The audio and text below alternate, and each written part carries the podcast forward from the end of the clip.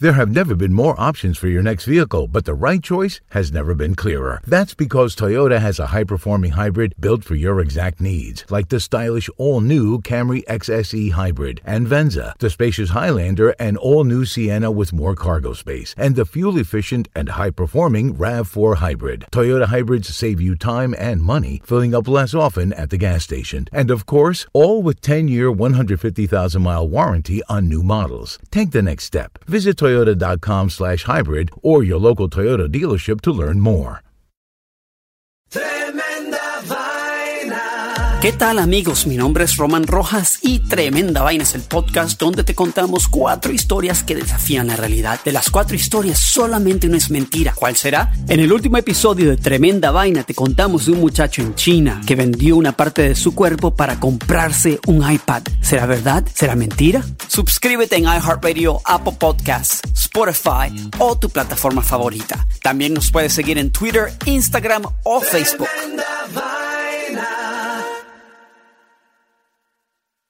El mundo enfrenta una pandemia. Encuentre respuestas y acceda a información veraz y confirmada en el especial de NTN24 sobre coronavirus COVID-19. Escuche los contenidos de NTN24 en su plataforma de podcast favorita.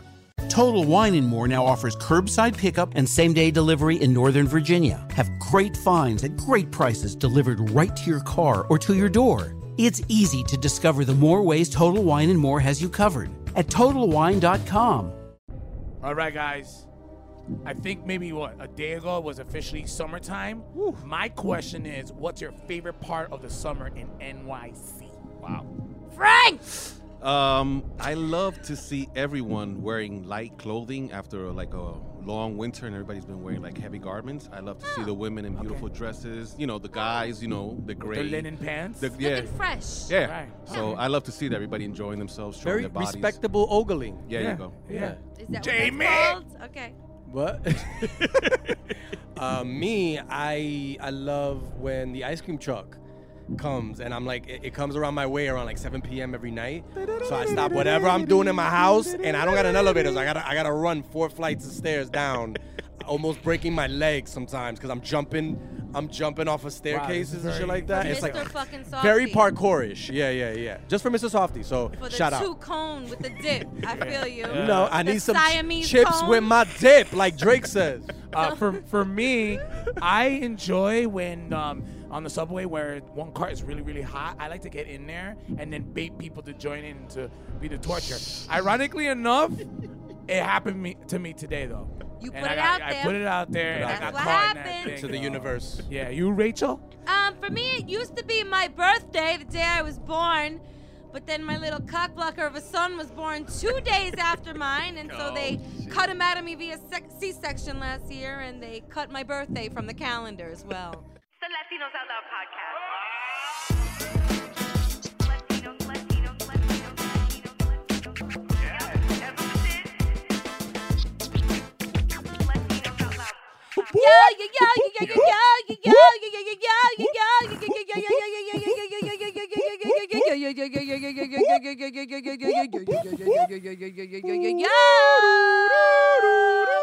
Wow. Frank is back.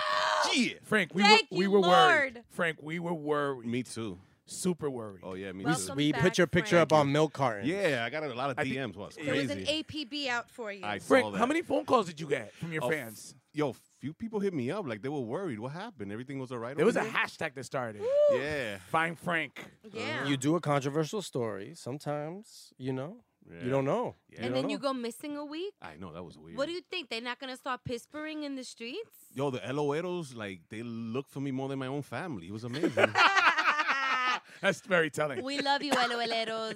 Okay, this is the Latinos Out Loud podcast. This is episode 106. Yeah, and Park. What up? It's Rachel La Loca. What up? This is Juan Bago La Loco. No. Is it... Jay La Loco. No. Hello, Eloeros. Is Mr. Frank Nibs back?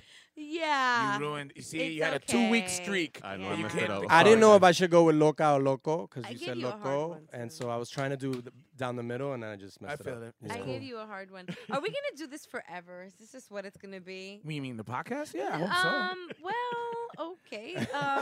No, but I meant this like crazy call in the beginning that we do. This improv activity. I didn't start shit. All I did was say what I had to say, and then you actually the one that started it because you're second. Oh, that's true. Yeah. Oh, whatever.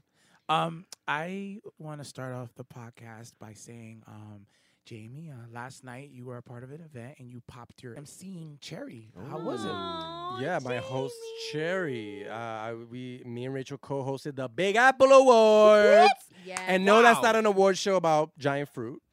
Or that's what I thought it was at first. I was hoping it would be. Or a circus. Or a circus. Yes. I would have liked that. That would have been cool. And the award for Best Lion Tamer goes to the incredible Jeff. No, Big Apple Awards. It's pretty much the awards for public relations, PR awards. Hosted by the New York chapter of the PRSA. Okay, that's the Public Relations Society of America. Wow. Jamie was nervous. Jamie was hitting me up for tips. And I was just like, not the night of, a couple days before. I was like, because you and Rachel host, you're the gala. We're gala sluts. You're gala sluts. You like to like dress up for the galas, and me the night before, I was like, what express suit am I gonna wear? You know what I mean? You look nice. You look great. I mean, I was looking in that gray number. Yeah, man. All right, my next question. A little Mad Men-ish. I was going for Mad Men. We'll get back to you. Yeah, Rachel. Keep it 100 to our listeners, and keep it 100 to me because we haven't been able to talk. How did it feel to host a gala without me? Ooh. I had a little FOMO. I didn't think that would be the first question you asked me. Wow. But you know what? Obviously, in the beginning, it was something that was new and foreign.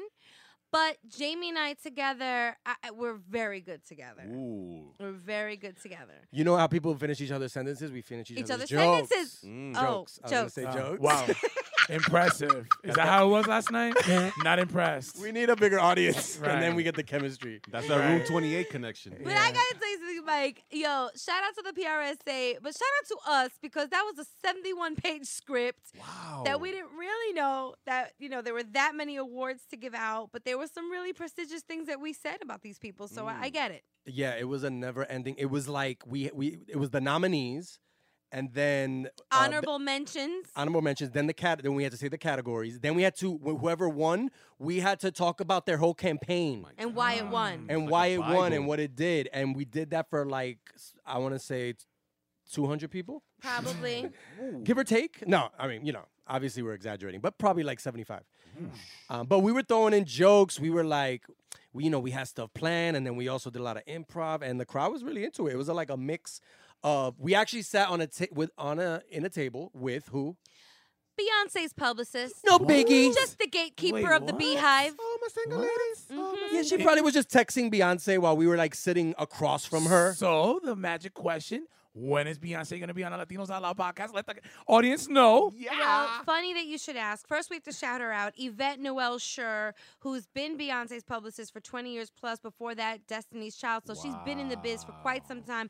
She spoke with such grace. It was really a pleasure to watch her do her keynote. She's from Brooklyn. Okay. What? Flatbush. Okay, from Grenada, really representing for her country beautifully, and also giving a wonderful and eloquent speech on the importance of hiring POC. Yes. Nice. And what's interesting is that we were in a room filled with 330 publicists from New York City.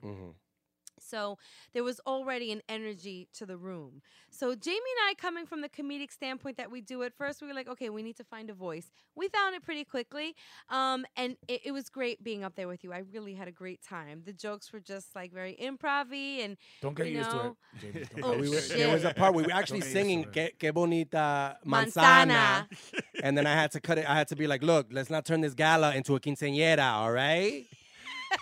All right. It was a lot of punchy stuff. I should have been there. Yeah, you should have been there. Yeah. No, it was great. There was one joke that I was trying to run by Rachel, and we ended up not doing it. And I want to do it here. Oh God, because I just want to see before we, you know. Okay, so here's my joke that we didn't do, and I decided not to do. I know which one it is. I know exactly which one. So Amazon's publicist was supposed to be here. She said she was coming to New York, but at the last minute, she backed out. Wow. I like that. Okay, but that would have gotten. We didn't want a wow reaction. We wanted a laugh reaction. So Rachel, thankfully, you know, she was the one who was like, you know what, maybe for the next gala. Okay. Here's my next question. So I'll always look out for you, bro. Yeah. No, and I trust you. Always. Listen. Always. Here's my next question. So awesome that you're there and you're on stage and you're doing the whole thing.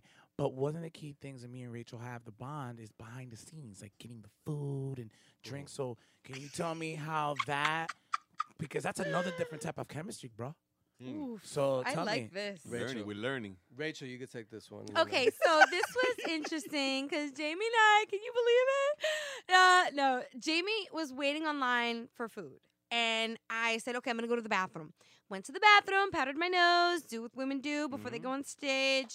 And when I saw that he was only like halfway through the buffet line, 330 people, that's a long-ass fucking buffet line, you know what I'm saying, for the fucking, for the sliders and mozzarella sticks and all the great food that we ate. So I said, okay, I will go to the bar and get us drinks. And then there was a lovely woman standing behind us. She's the former president of the PRSA. I wish I remembered her name, but... shout out to you, a Latina. And so I offered, in exchange for the chat and cut that I was about to do. You guys know what a chat and cut, I like that. Chat and cut, that's from Curb Your Enthusiasm. That's when you like, oh, hey, Jamie, there you are. And you chat your way into cutting the line. Yeah. That's chat and cut. I like that. You don't feel bad doing that? Yo, that's slick. No, so I offered to bring the drinks in exchange for the chat and cup, but she didn't want a drink, but I bought Jamie a drink, and he let me back skip him. Aye. But you know what? I was hooking that girl up, too, because she kept saying, oh, can I just go to my table real quick, and can you hold my spot? So she was... I don't know what that's called, but when you're already in the line and you're yeah, that's a hold my place. Yeah, that's a hold my place. So I was doing a hold my place, and you were doing a chat and cut. That's interesting. So we were juggling a lot of. I do that at the supermarket all the time. Tell me you don't do that when you're checking out with the food. You're like, oh fuck, I forgot the rice. Can you just hold my place for 1 second? I'm gonna go get the rice. You're that person. She did it more than once though. She was taking advantage. She was just like, yo, I think I lost my phone. Let me go check again. I'm like, what the hell? I didn't even know these transactions went down. We were talking for you were in the bathroom for a while. I was, you know. Should have given you a heads up about that. That line, I was on that line. Mike, you should have told them. Look, there's a couple of things I need to do before I go on stage, and one of them is VAPE. So okay, all right, well, but it was great. It was a lot of people gave us props. Nice. And all different types. They were like, we love you guys. You guys look lighting this up. Thank you, Frank. I saw the lives. You guys freaking killed it. Yo, but yes, we had the Jews rocking. And we had the 3 Latinos rocking. That whole table in the front. Shout out to Cornell Wild. The Latinos from Cornell Wild. I see you. They were making noise. They were making noise. Well, speaking of which, you are hosting a show later on this week, correct? Tonight. What? Tonight is the night. Oh, thanks for reminding me. Tonight is Comedy Derailed, an all-female variety show. Tickets may still be available at this point. I really don't know. Oh, but just go to comedyderailed.eventbrite.com and you'll find out. Yo, I'm in that piece, son. 7 p.m. and 9 p.m. tonight. You do not want to miss it. We're going to make herstory, people. Rachel, it's at the Triad Theater. Am I going to get, like, the corner? Because I like the corner. Can I get that reserved for me? Why do you like that corner seat? He's always in the corner. What's up with that? Yeah, why there's no light there? Yeah. I know why. It's because I can't see him, but he could see me. There you go. Yeah, there you go. Well, I want to talk about something that happened to me and Frank last week. What happened, you guys? We worked for the PGA Tour. We're doing a video. I don't want to mention too much details. Golf. Nice. But I figured out that there's now a new scheme in the hood. So we shot an exterior shot. We were praying it didn't rain, and it didn't rain. But we shot it in front of the bodega that was Papa Land. Remember that sketch? Flama actually did a video there, too. The dance fight scene of Papa Land. Yes. And so right before we were about to shoot, Frank, please let the audience know what happened and how you dealt with it, because the producers didn't want to deal with it. They passed the time to you.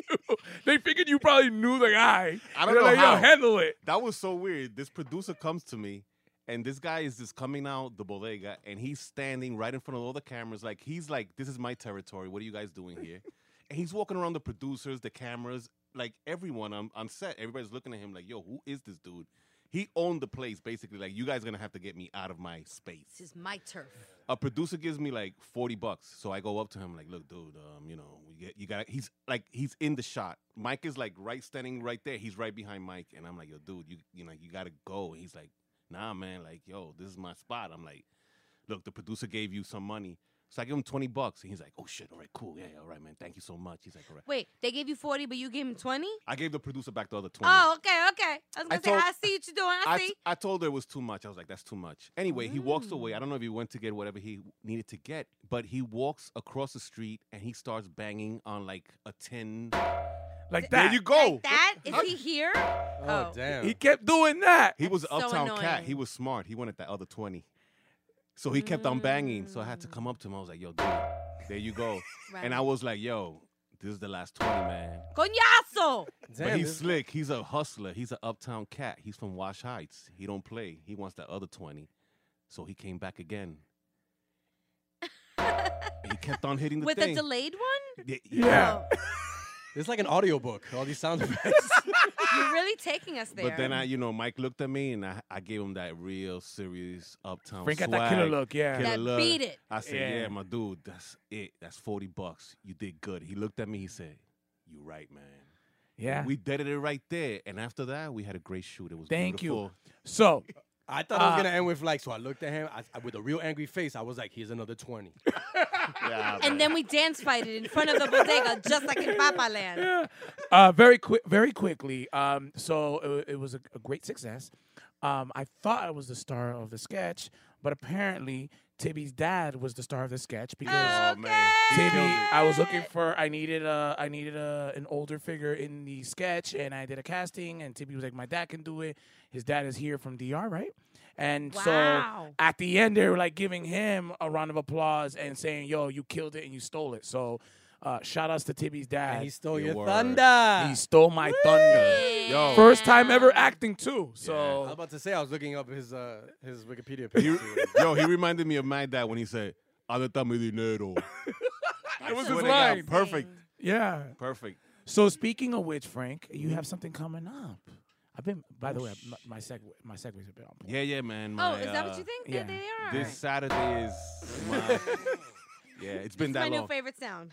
My new favorite one. That's our new segue.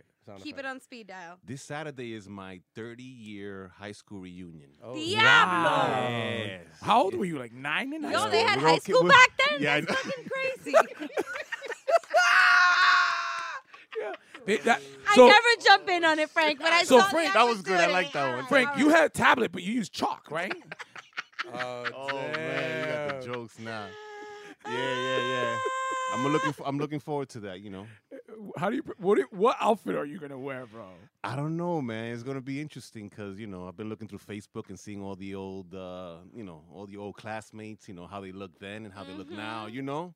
Wait, is your yearbook in cave drawings? I don't. Yo, son. What? Come on, son. Wow. It's in hieroglyphics. Wow. Oh, man. So, wait, where's the location? Like a senior citizen's home? Or? Oh, coñazo. Damn, man. Coñazo.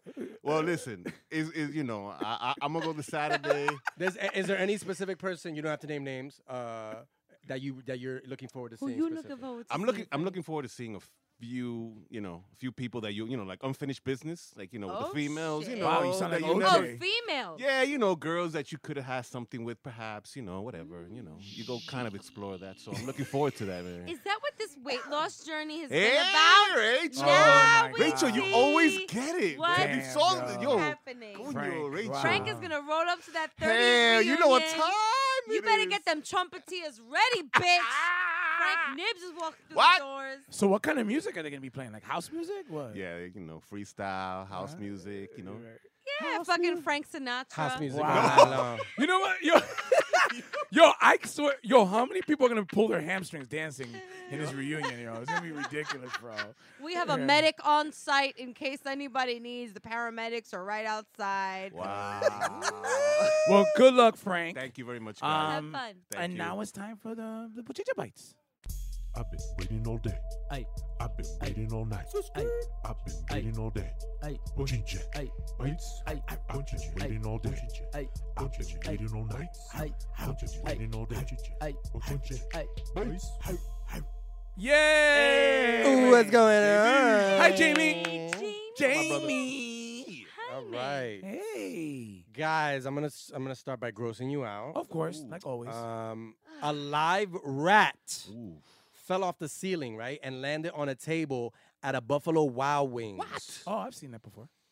Now, I know what you're thinking. This happened in New York. No, this happened in L.A. What? No. I thought it was the Buffalo Wild Wings, like, up in the Bronx near me. That would make sense. I was like, that place. It rains rats all the time. It rains rats all the time. Guys, come on. We have listeners. I mean, be fair. It rains mice. They're not little mice. Nothing crazy. This was a big-ass rat. And raccoons. It rains raccoons. Well, they got raccoons in the kitchen. Wow. Serving you. They come out. I'm like, damn, your claws are fucking, you know. Get your claws out the plate. What's all this black and white hair in my food? What's up with this rabies, yo? One bite and I got rabies and shit. Nah, but it's crazy because according to the story, the rat just plopped down on the table like a Mack truck. What? That's what the woman said. It sounded like a Mack truck. Ew. So this was it's a fat-ass rat. They had a picture in the newspaper, and I think it was like, I don't know. I think it was the actual picture, but I'm like, who decided? You know, it seemed like a perfect newspaper photo. Somebody just got the perfect angle of the rat, so they just left it there for a while. And so nobody tried to resuscitate it or bring it back to life. Nobody was certified in CPRR. Oh, wow. They just left it there. It was dead? It was dead or alive? It was, I think it was, because I think I don't know if they were sure. I don't think it died on the impact. I think it was already dead. So maybe it had like a heart attack. Wow. If rats get heart attacks, I'm not sure. Wow. Maybe, you know, or maybe just, I don't know, tripped. But yo, these LA rats are amateurs, right? Because like a New York rat would have just fallen off the table. Yeah, keep it moving. Dusted its tail off and ran off with some wings. In New York.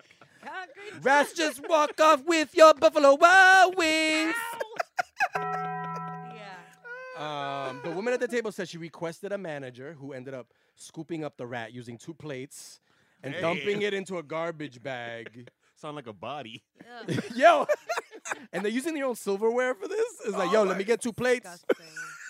That must have been like the most obvious can I see your manager moment in history and shit. It's like, yo, can I see your manager? I got a big ass rodent. She didn't even have to ask. The waiter was like, you want to see my manager? I'll be right back. Yeah, and some extra ranch sauce, please, also. Ew. Wow. I hope this happened on a slow day, right? Because it just like seems like a lot of shit going on. Buffalo Wild Wings said it closed the restaurant for proper remediation, cleaning, and sanitization. Wow. Okay.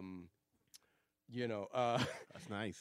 But you know what? It doesn't matter what they do because in that neighborhood, it'll always be that Buffalo Wild Wings that had the dead rat fall from the ceiling. Word. Yeah. Mm. Your Yelp reviews are ruined. Yeah.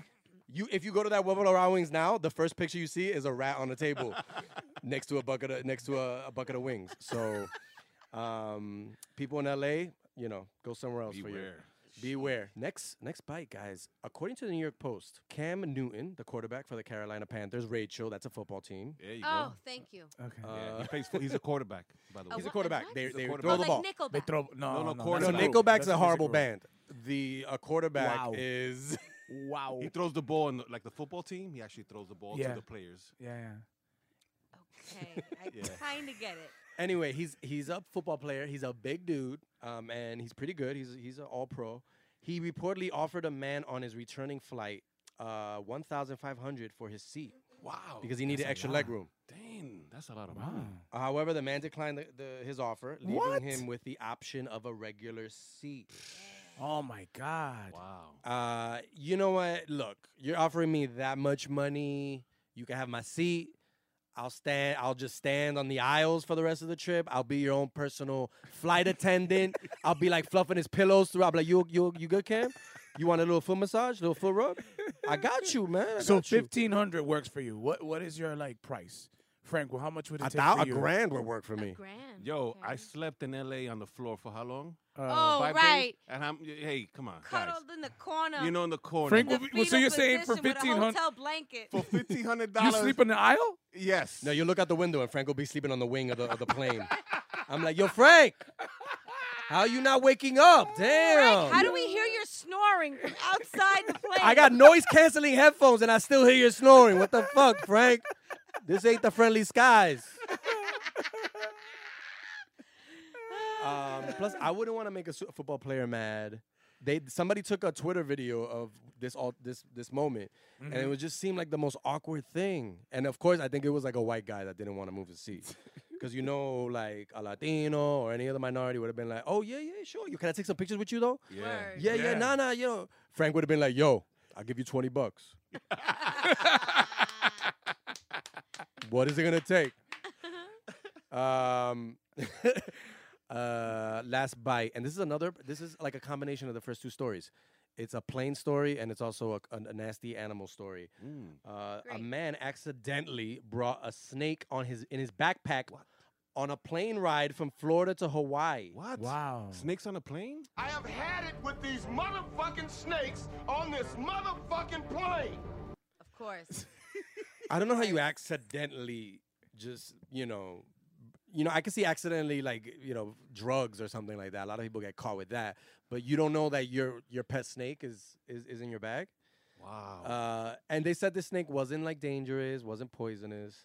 But I think as far as snakes are concerned, like, any snake is nasty. Of course. Like, I feel like it might not kill me, but I imagine a snake just wrapping around my privates and just chilling out. You know what I mean? Okay. That's, like, a fear I have. But for all you know, the snake could have been, like, arguing with him the night before, like, I really want to go. I really want to go. Take me. I really want to go. And he must have been like, no. And maybe the snake crept in there on his own, like, oh, you don't want to take me? Well, I'm going to creep up in your bag myself. Good point. Oh. Snakes are that smart? Yes. Okay. Yeah. I remember the snake from Adam and Eve. Ooh. That snake knew what it was doing. He was like, I'm going to fuck up this relationship. Wow. Yeah. So it was like a cock blocker. Jamie? I think crazy. Wow. Definitely not a snake charmer. Okay. Oh my God. But yo, I think the funniest thing would be like if the same lady from Buffalo Wild Wings was like sitting on the plane and the snake just fell on her from the overhead. She'd be like, oh my God, this is such a horrible week. Call your manager. That's the bites, y'all. Yeah. And now it's time for you listeners that have been waiting for 2 weeks for this man to do the best part of the show. The fake news. The views, opinions, and insinuations made by Frank Nibs do not necessarily reflect or represent those held by the Latinos Out Loud podcast. Live from La Gran Manzana, it's Frank's Conspiracy News with Frank Nibs. Hello, folks. Okay. Hi, hello, folks. How are you? Good. Excellent. Glad you're safe and sound. Yeah, me too, guys. Frank. I thought I was a goner. Oh, anyhow. Frank. First of all, we're going to talk about a very unfavorable character by the name of Aaron Hernandez, okay? Well, as you guys, Rachel, maybe you don't know, he was a player for the Patriots. And for he won for the New England Patriots. It's another football team. Yes, another football team. He was a tight end. And Rachel's now you got Rachel's attention. There you go. Yeah. He did some very unfavorable things, and he ended up in jail. And he ended up, by the way, committing suicide. Mm. But that's not what I want to talk about. I want to go in depth. In his cell, after he committed suicide, there was an actual pyramid that was put there by someone. And it was a pyramid. And at the top of the pyramid, the eye wasn't actually there. And there was the sign and the name of Illuminati right underneath it. There it is. It always goes back to Illuminati. Guys, this is real. I'm going deep. Yo, my third eye's listening. All right. This guy now, you know, this guy was obviously he was a football player and he had like brain. They say that he has some like brain issues. Yeah, CTE. CTE, yeah. Right? That comes from like players like, you know, from all the years of playing football. I saw that Will Smith movie. Right. That's true. The one where he had the bad accent? Yeah. Yeah. Right. So, you know, this guy was kind of out there. He was also smoking synthetic marijuana, by the way. Oh, that's so, no good. The K2? Yeah. May perhaps. So he was really bugging out. But these things are really weird because there were no signs of any entry wounds or any wounds on him, so they don't know where his blood came from and came on these walls in the cell. Wow. Okay. Now I'm going to spin off to something else. There's a gentleman by the name of William Cooper that I would love you guys to really research on YouTube, and he is the writer of a book called Beware of the Great Pale White Horse. Yes. Very interesting book. I would love for you guys to look into that. I'm putting it on my Kindle right now. Please, Jamie, please. This guy is deep. He spoke about something in one of his teachings that I saw the other day of gang members actually in graffiti putting up gang signs, so to speak, but they're Masonic signs. Mm. Okay? And they don't know how these gang members from these organizations actually know of these signs. And he has interviewed many, many, many Mason agents, and those people usually do not teach other people those signs, and they don't know how those members have actually known about those signs. So this is really something. This puts a whole different, a whole other level to the term gang signs. There you go. Because this is like some deep shit. Oh, yeah. Wow. Gee, man, it was pretty good. Yeah. Yeah. Yeah. So time out. So what you're saying is that there was some signs on the wall, right, that wasn't him, and done by somebody that knew about the Masonic or like the whole Illuminati stuff, right? So that's the big mystery. Mystery is that he died at 3. They don't know because he put a guard passed by at 1 a.m. and he was alive. He put a bed sheet over his cell, and by 3 a.m. when they passed by and they took the sheet down, he was dead. But he has no entry wounds, like he slit his wrist or he slit his throat, and that blood came from him, and it was written in his blood. So they don't know where that blood came from. That's one. 2, he was part of a gang. So in being part of the gang, he was into most likely Masonic things of nature, because why would he put Illuminati or someone put that? So was it a gang member that killed him? Was it the Illuminati that killed him? We don't know. But what we do know from this gentleman, William Cooper, and going into these Masonic signs and really going into the... They have even gone to psychologists, and they actually interview a lot of these gang members, and they've asked them, where do you know or where have you guys learned how to put these Masonic signs? And no one has an answer. So is it a higher entity? Is this something? They're like, what you doing in my hood, man? So Frank, what you talking about Masonic signs and shit? Frank, you know what I mean? You know, I'm listening to you right now, and I feel like you need to dig deep into this. I feel like you need to get in that world. You might have an answer. And get that answer. No, wow. You get into the Illuminati world, we're going to have Frank gone for a couple more weeks. No. That's, you're stepping on a lot of, landmines. Fake news what I'm always trying to tell you guys is that this this thing is a staple of our country in general. All the presidents were Masons, all of them. Mm-hmm. Everybody is in power is a Mason, so we need to study this, and we need to know what this is all about. This is part of our foundation as a nation. One of my boys is a Mason. Ooh. Mm-hmm. From the Bronx. Mm. Latino. Oh. Hey. So we can tap into that if you want. He'll give – well, I don't know if he – no. He probably won't give us answers. Yeah, he won't give answers. One of my favorite basketball players was a Mason. Anthony Mason. Oh, yeah. You guys! Anyhow, guys, And so, this story is really deep, and – yeah, I feel like it's to be continued. I mean, there's still more stuff out there. Well, by the way, his Aaron Hernandez's brain was taken as soon as he passed away. His brain has never been examined by anyone else, but the jail that he actually his family can't examine his brain, so they really don't know if he has that disease. They don't know. Wow. They don't know a lot of stuff. And another thing, the jail guard that actually found him dead has been on paid leave since he knows died. Something. He knows something. And a lot of people have been wanting to actually interview him to see what he actually saw. He's still on paid leave. So that's something that's really interesting, and his family does not have access to his actual brain. That's where you got to go, Frank. You got to find that guy. Yeah. You're absolutely right, Jamie. Yep. Thank you, folks. Thank you, Frank. You're very welcome. Is it time to put the heat back into your relationship with breakfast, but a hot breakfast just sounds like too much work? Well, it's time to head over to the egg aisle and pick up Just Crack an Egg. It's a hot, fluffy breakfast scramble that'll have you back in hot breakfast love in less than 2 minutes. All you've got to do is add a fresh egg over their hearty breakfast fixins, then stir, microwave, and reignite your love of breakfast. And something else you'll love about Just Crack an Egg is that it has no artificial flavors, dyes, or preservatives. But even better is how fluffy and cheesy and delicious it is. It comes in 7 different varieties, including 3 brand new kinds: veggie, Southwest style, and protein-packed scrambles. Or just try one of the classics like Denver or All-American. So don't wait for the weekend to get a little hot, hearty breakfast love into your AM. It's time to run with your arms wide open to the egg aisle and take breakfast back with Just Crack an Egg. Okay, you guys, this is the part of the show where we interview somebody amazing, and it's happening again, right here, right now. We have acclaimed actor, proud Latino. You've seen him on... Get it out. Yeah, I'm going to get it out. You've seen him on so much. And we're going to play a little game later so you can hear a little bit about that so much. Ladies and gentlemen, Rick Gonzalez is in the building! Hey, Rick Gonzalez! Not Tito Gonzalez. Rick Gonzalez. RG, the OG. OG. Wait, that was pretty good. He could take that if he wants, right? RG, the OG. Oh, that's good. RG, yo, that's OG. Really good. That'll be the title. Hashtag RG, OG. You're like a copywriter? That'll be the podcast title. That'll be the title. Yeah.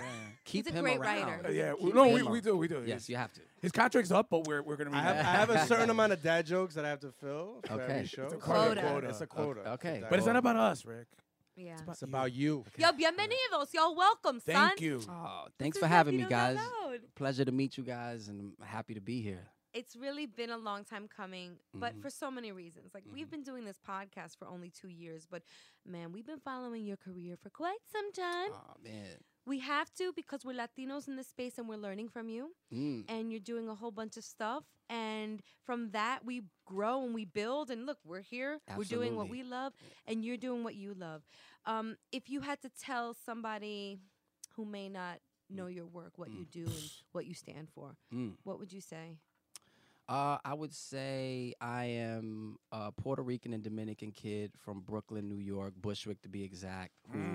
Has been an actor for over 20 years, and am blessed and grateful to be someone who's been working in film and TV for that long. So that's kind of just sums it up. It's not, this elaborate thing, but I think that's an amazing thing for me, at least a blessing, because I dreamt about this. Wait. Divulge. Please express more. Let's discuss. What does that mean? Just simple, like, 5-year-old boy just kind of like, just telling his mom, like, this thing I'm holding, Mom, which is a giant VHS recorder camera thingy that used to rent. My uncle had one of those. The big, like, giant one thing. 15-pound thing. Ahí viene tío con el cámara. Tío, no, por favor. Yeah. You've lost our millennial. Estoy desnuda. Yes. You've lost some of the millennial audience. We have underwear home video and stuff. Are you serious? Oh, 100%. Oh, my God. The hairy hamstrings. No. The hairy calf muscles. What a picture. Oh, my God. But, I telling Mom, like, I want to do something with this, and it was because of her, like, just allowing me to just find acting in any school that I went to, so it was definitely her dedication, because I was just a pain in the butt about it, just kind of like, is there school in this? I'm graduating grade school. I'm going to go to junior high school or high school. Does this place have acting? And she would always make sure, and we'd do the research. And, I just kept going, And then when I decided to move to California, I said, hey, Mom, a friend of mine's like, we're going to go to California and continue to audition and see what opportunities we can absorb. And, I was hesitant because I thought maybe she'd be like, no, it's not a good idea. And I trust her decisions sometimes, but she was very, like, right away, like, yeah, absolutely. And I was like, and that kind of gave me more confidence to be like, I'll be fine. Yo, what a blessing, just real quick, to have such a supportive Latina mother. Yeah. Absolutely. Blessing. Shout out to your mom. Shout out to Mom Dukes. Yeah. Yeah, because especially, like, how young were you when you made the move to LA? I was like 19. Wow. Okay. I was 19. I was like, yeah, roughly 19. And a buddy of mine who also graduated the high school I went to, LaGuardia, he just brought it up. He was like, LA is the land of opportunity. Like, the entire industry is there. So let's just go, And obviously at the time, I was like, oh, I have an agent. They're over there. I could probably just continue to work. And so I brought the opportunity to Mom's and, like, what do you think? And she was like, go. And I'm like, cool. So she also put a battery in my back. I mean, I had my own, but that just kind of sealed it. for, do you have any relatives that were like, you know, Latinos, we always have the class clown. Tell me about your inner circle in your family. Was there anybody that you sort of picked up on some of the skills, maybe your mother? Because I know that a lot of times we look up and we see, okay, I want to inspire, but what about your family? I have a small family, so it's just my brother, my younger brother. I'm 7 years older than him. My mom is an only child, and it was my grandfather, my grandmother, and moms raised us, you know, single parent, you know. So it was super small. So I didn't have any uncles or aunts or cousins or anything because mom's an only child. Oh. So, and my grandmother had a brother that lived in Worcester, Massachusetts. So we'd go down there every once. From Bushwick to Worcester? From Bushwick to Worcester. That's like a sitcom right from there. From Worcester? He's from Worcester. From Worcester. El tal en Worcester. Oh, my God. Yep. Yo, yep. Brooklyn, it never leaves. I'm from Sheep's Head Bay, Brooklyn. Oh, okay. Okay. I know you went to LaGuardia. I went to Midwood. I kept it real. I stayed in Flatbush. Hey. But I got mad peoples from out in Bushwick. Yes. That can't escape. When does that come out? Does it come out on set ever? What? The Bushwick in you. Absolutely. Like sometimes, you know. Uh-oh, be careful. I'm dealing with somebody and they pissing me off and, you know, it started to get to ignorant levels. And I'll just call my wife and then be like, calm me down, please. Calm me down. You don't I'm going back to Bushwick. You know, I'm going to get Christian Bale. I'm going to get Christian Bale on somebody right now. Exactly. The Brooklyn version. The Brooklyn version. The Brooklyn Bale. Exactly. Brooklyn 7 was how long was the adjustment period? Going from New York to L.A., was that something that you got accustomed to that? Oh, yeah, it took me, I always said 7 years. I think, because I was always complaining. I was like, I hate L.A. Oh, you know, it's just, but I think secretly I was falling in love with it. I was just too used to, like, hating on it, you know, so I was just talking a lot of shit, you know, but in hindsight, I was slowly falling in love with it. And then at one point, I was just like, okay, who am I kidding?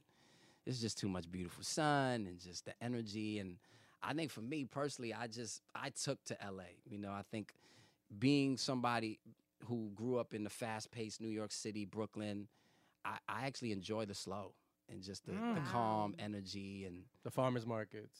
Absolutely. Give me the, you know, the oils. And, Rick, you know. I'm gonna be straight up. We've had guests from L.A. and this. Do you do yoga? Yes, my wife has me doing yoga. Yes. Okay. I have to because I'm tight, man. I'm about to be 40, man. I'm trying to stay loose and limber. Wow. Okay. Okay, audience, you can't see him right now, but he does not look 40. No. No, not at all. So do you have, because that's happening in like 5 days. Yes. What do you have planned? You know, hopefully, God willing, just hang out with good friends, good family and friends and energy. That's all that matters to me. I don't need a big party. I don't need, you know, the table and the club. No, I don't want to do that. The pinata, nothing. No, well, I wanted the pinata. No. They said no. They said no to you on your 40th? Yeah. Well, some friends I have. Some bullshit. Yeah. Well, did you have kind of like a wild period? A wild Hollywood, you know, people go to Hollywood, they have their moments of like, I have my wild, from 21 to 24, I was going a little crazy in the LA club. Do we have to go there? Come on! Come on, Rick! I'm not talking about specific stories. I'm like, come on, Rick. Well, no, of course, absolutely. I mean, my whole 20s, man, it's just learning fame and working and, you know, just being around the people you grew up watching and just working with them and having that surreal experience and then, you know, just absorbing money and just that lifestyle. Like, you know, I definitely made a lot of mistakes and just learning about myself. And I think I could truly say, like, through the mistakes, I know who I am. You do need those moments to grow and to be better and blah, blah, blah. So, yeah, I mean, pretty much my whole 20s. And I was with my wife now at the time. We were just two kids falling in love together, navigating like my fame and the career, and we survived those 20s together. You know, so I'm very thankful and blessed that we were able to get through that. You know, and to have somebody who's, you know, has enough grace to give to me to be like, okay, you're a better person now because we've walked through all that. Wow. So it was great. Was there, do you remember any advice in your 20s that now you look back and say, wow, I appreciate that this person gave me, and you remember it? Yeah, I mean, I think the one thing for me was just always, that's like my perception, the perception of who you are, you know, and I think that was something that maybe I just didn't have a grasp of it, but I think people around me were always trying to help me to find the perception of myself and to see what that truly meant in order to find success in my career or to maintain it, you know, and I think that's very important. And I think in my 20s, I couldn't grasp it. I couldn't see it, you know, and I think I was struggling with that.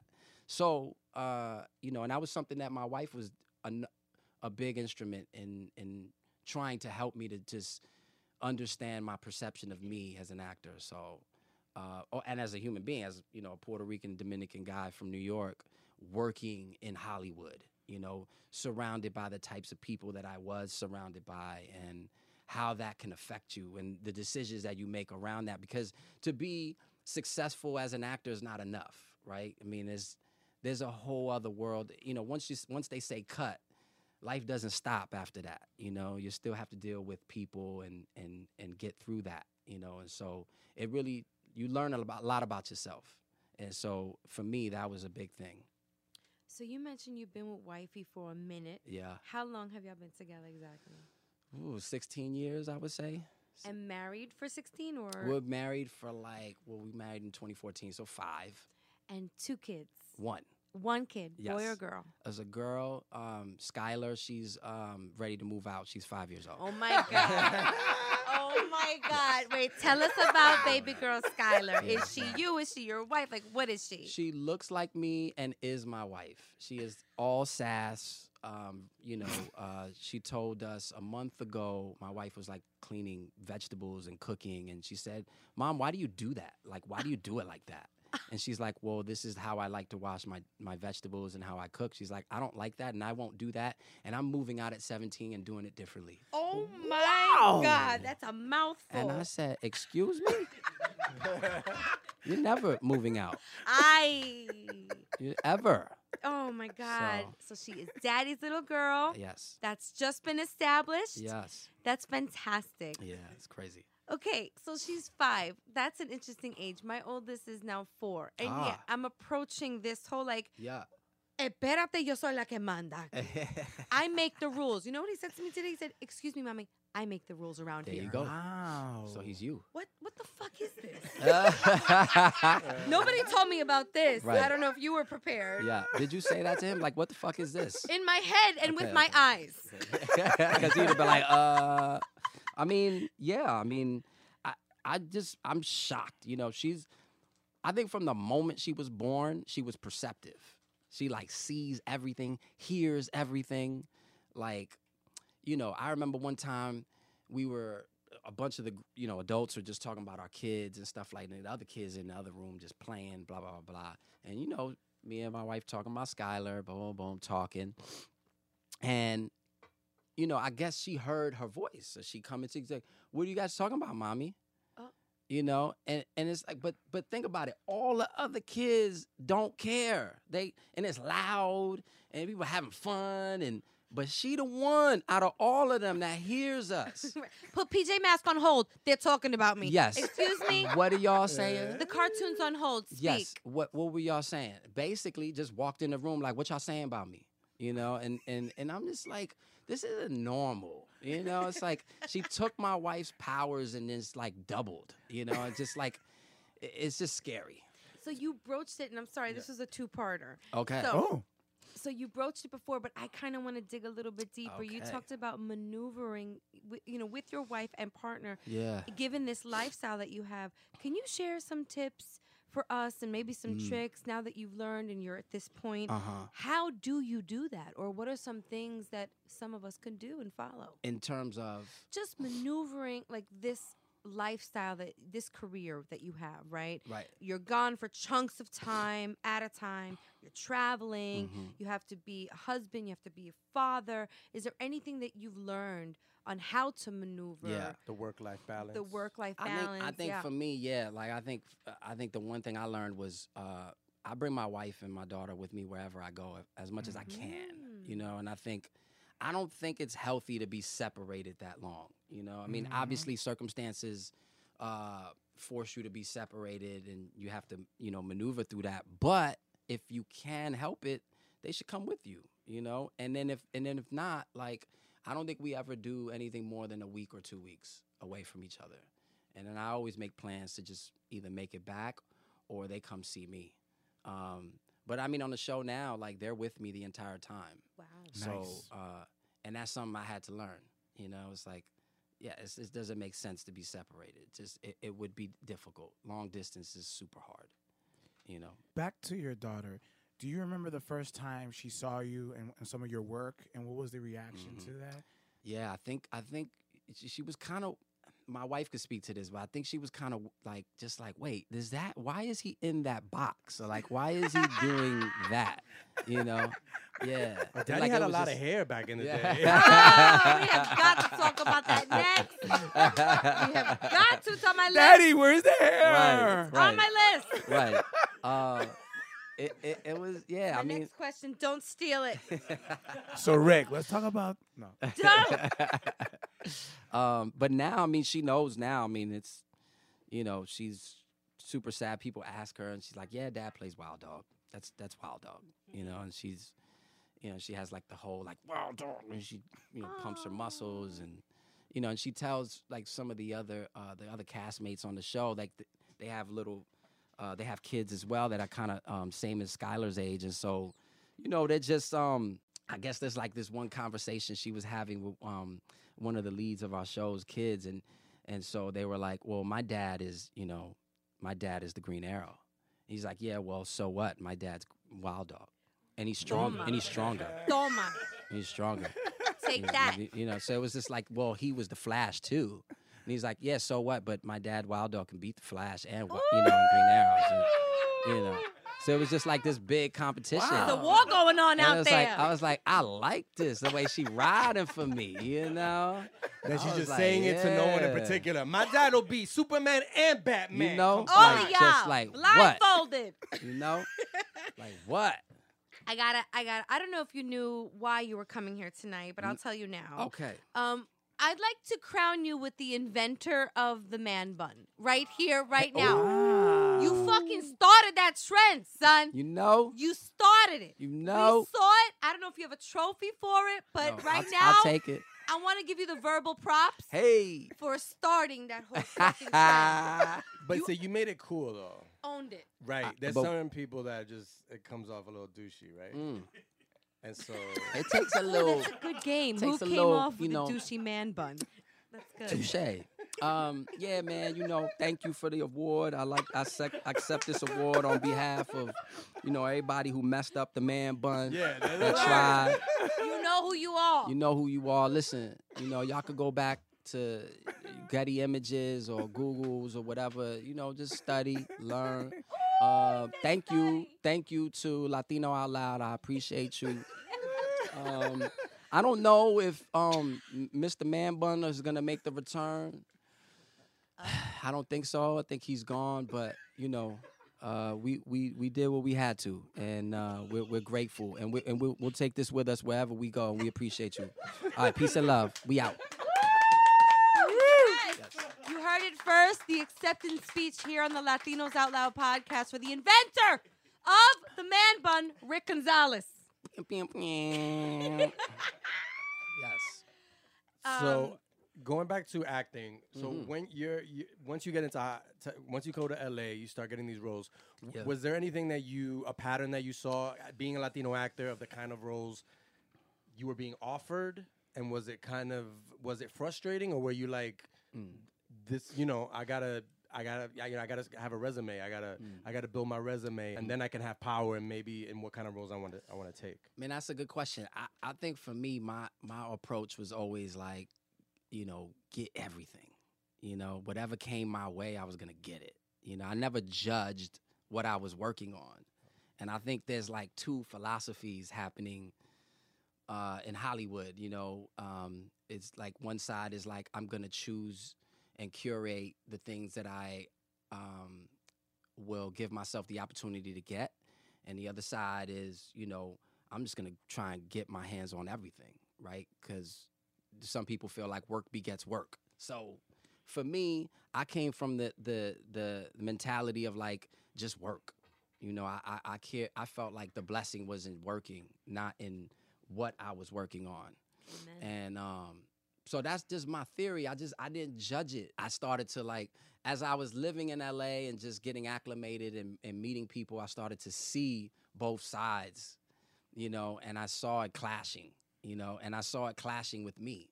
And, you know, I thought it was interesting because I guess I represented the side that didn't care, wasn't judging the work. I was just trying to just do the best I could with everything that I worked on.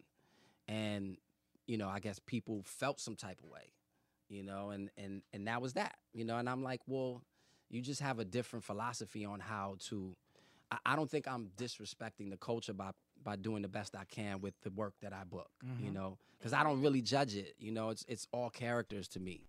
You know, I think the onus should be more on the people that create the projects, that create the work. And that dialogue needs to be with the specific person, you know, with the certain people that control the content, you know. And I think that's where it is. Whereas like actors, our job is to stay employed. You know, I think that's, to me, the most important thing is to be employed, to do the very best job you can. And then, obviously, like, if there's a level you can reach where you can start to help with the content, then do that, you know? Mm-hmm. Then do that, you know? But I think to judge actors for the kind of work they do, I think that's kind of unfair. I think it's unfair, so. Totally. You've done comedy, you've done serious. No pressure. Which one do you prefer, or which one do you really sink your teeth in? Well, when I studied, comedy was my strong suit. Like, that was something that my teachers always said was like, well, comedy is going to be your thing. Like, that's, you're going to win in that lane. And then, sure enough, I don't know why they paid them, because I was just booking drama all the time, you know?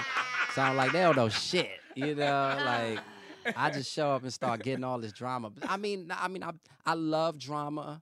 I feel like, you know, I'm Puerto Rican, Dominican. I'm very, you know, I get it from mom. Mom's super dramatic. Like, she overdoes it. So I think my aesthetic and my mind just kind of creatively wants to create content that's more serious and just from a dramatic perspective. But I love comedy, too. I mean, I feel like that's a muscle that's just innate.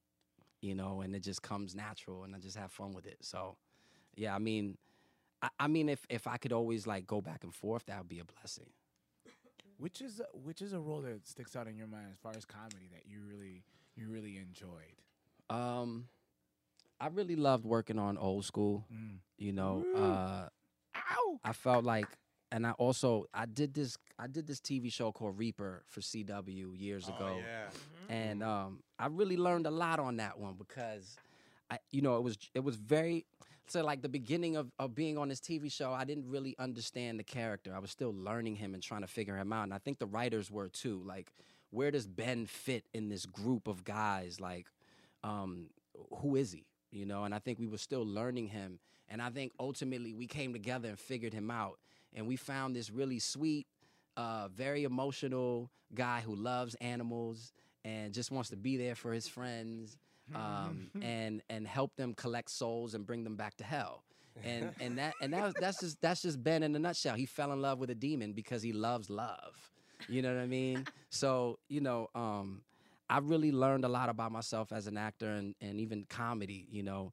And so that one holds a lot of weight in my heart because they took a chance with me and allowed me to learn. Yeah. So I would love people to rewatch that because that's a really fun show. Like, I feel like if it was on now, like, we'd be killing the game. Mm. Yeah. Oh, because there's like, there's 100 places that they could show it too. Yeah. Well, that too. Absolutely. Yeah. Yeah. Facts. Put it out in the universe. Facts. Yo, I think it's game time. Who? Is it game time? Yeah. Game time. Game time. We don't even have a theme song, but we'll put it in post. Fix it in post. So Jamie, go ahead. That Jamie. One is playing right now. So the game is called Rickopedia. Okay. All right, because Rick just has so many roles He's been in so many things, and it's like we'll be here forever if we just kind of go in depth on each one. So we're gonna kind of just mention a project, something that he's been in, a movie or show, and he's gonna kind of give us the first thing that he remembers about it. All right. Okay, Rick. Yo. Crocodile Dundee in Los Angeles. I one of my first jobs in Los Angeles. Crocodile Dundee jumped on me while I was inside the car because he had to jump on top of us in a lowrider. Oh, shit. Crazy. I had to take a photo because my mom loves Crocodile Dundee. Wow. You know you in Hollywood when you got Crocodile Dundee on top of you. I don't know what that sounds like. I'm not going to comment on that. Right. Is that where the slogan originated? Is that a knife? No, it's not a knife. No. That ain't a knife, yo. Get off of me. If he was on top of you, I mean, I don't know what he's feeling. No, I can't. All right, here we go. My brain hurts now. Okay. My turn. Okay. Biker Boys. Ooh. Biker Boys. I rode a motorcycle terribly. So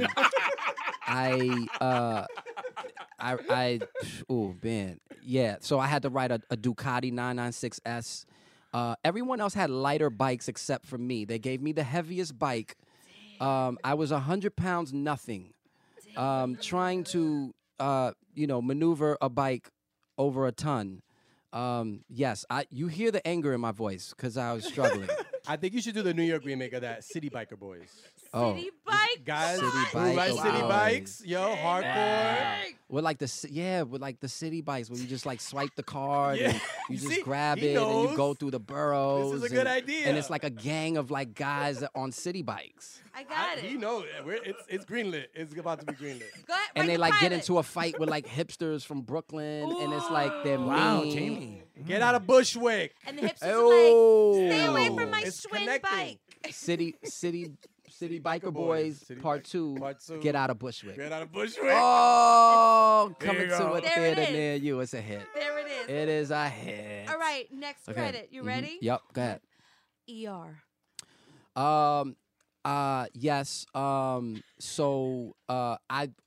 So there was a scene in ER where I slammed the door. I got way too carried away because I was angry in the scene, and I damn near almost ripped the skin off my finger when I was slamming the door, I was in deep pain, and I actually worked with another Latino on that one. A couple of the dad was Latino in there who played my dad, and this young man who was in a film called Holds with Shia LaBeouf. I forget his name. Really cool kid.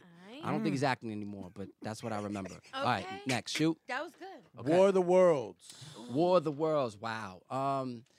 Man, we shot in Bayonne, New Jersey. I remember Tom Cruise carrying a 30-minute conversation with a Dominican woman right outside where we were shooting in the street.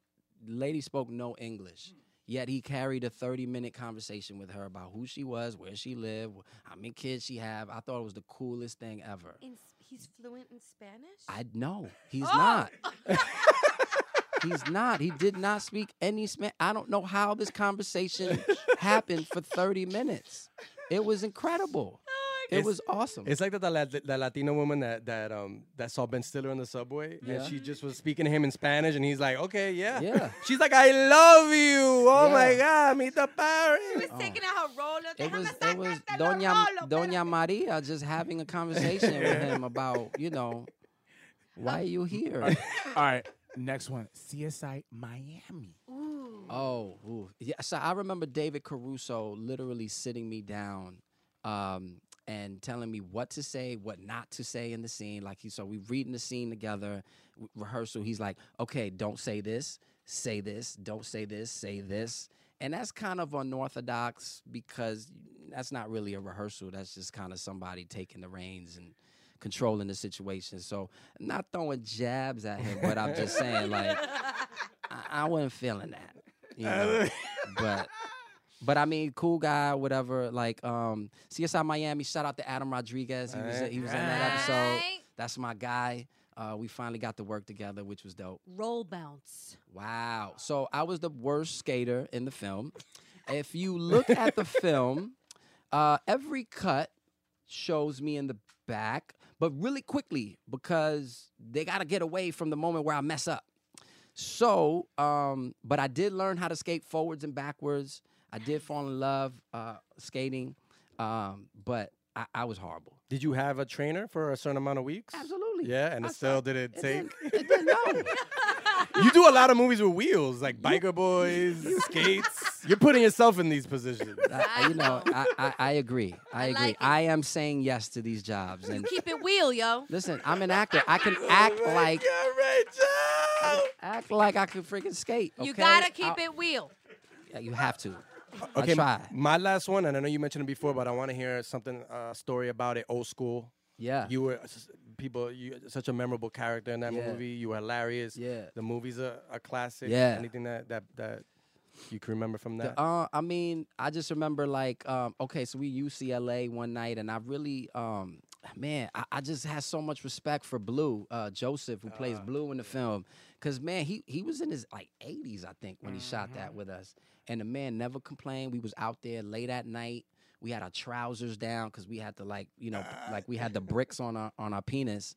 And, we over here complaining divas. And the only person that ain't complaining is Joseph playing Blue, And I looked and I'm like, yo, who are we? Like, we over here complaining. Joseph ain't said nothing. Like, we should chill, And everybody was like, but, and I told them, I'm like, well, can we get Joseph a blanket or something? He's like, I'm okay.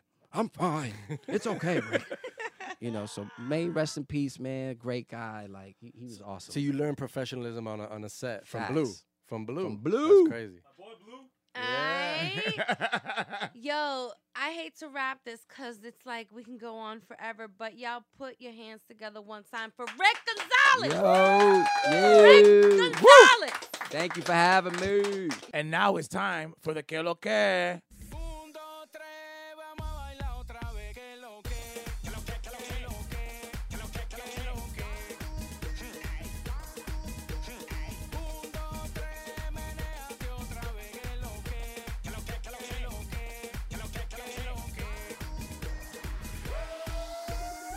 All right, everybody, it's that time of the show. It's the Que Lo Que segment sponsored by Fuchila Air Fresheners.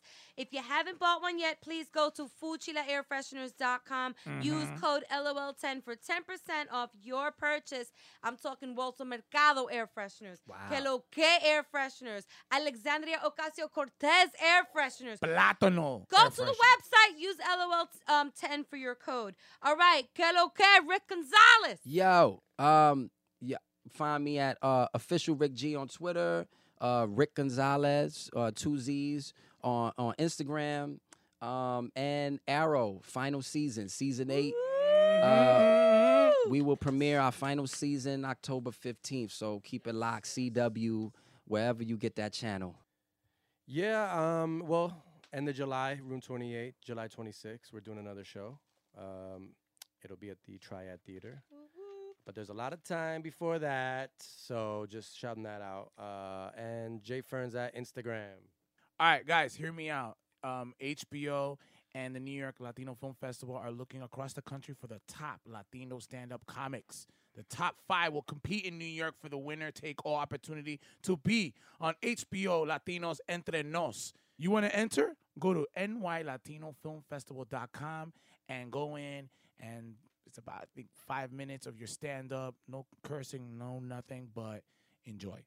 And for me, it's Juan Bago on all the platforms. Yeah, we've got a lot going on. Room 28, a small little multicultural sketch comedy troupe based in New York City. We've got Bring the Funny coming out on NBC July 9th, so stay tuned. That's a series premiere. And we're also performing Saturday, June 29th as part of the Diverse as Fuck Festival. Shout out to Millie Tamara's Room 28 is performing for its 3rd year in this wonderful festival that brings together POC comedy. So join us Saturday, June 29th, 8 p.m., Block D at Caveat in LES. Follow us at Room 28 Comedy for more. I got to shout out a few. I mean, everything is just comedy, comedy, comedy. All right. Yo, I went to go check out a few shows over the weekend. So big shout out to the People's Improv Theater. I saw my girl Sarah Ann Houghton. Also, Ellen Hahn was there. Mortal Wombat featuring Like Butter, two amazing sketch comedy teams that merged and performed at the Pit.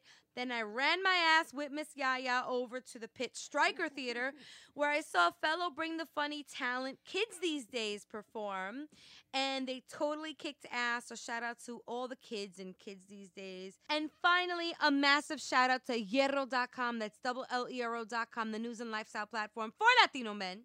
This week, the peeps are looking back at the 30th anniversary of Spike Lee's Do the Right Thing, a movie that made America pay attention to race relations. Check out what they had to say. Visit Hierro.com for the whole story. Thank you, everybody, for listening, for following.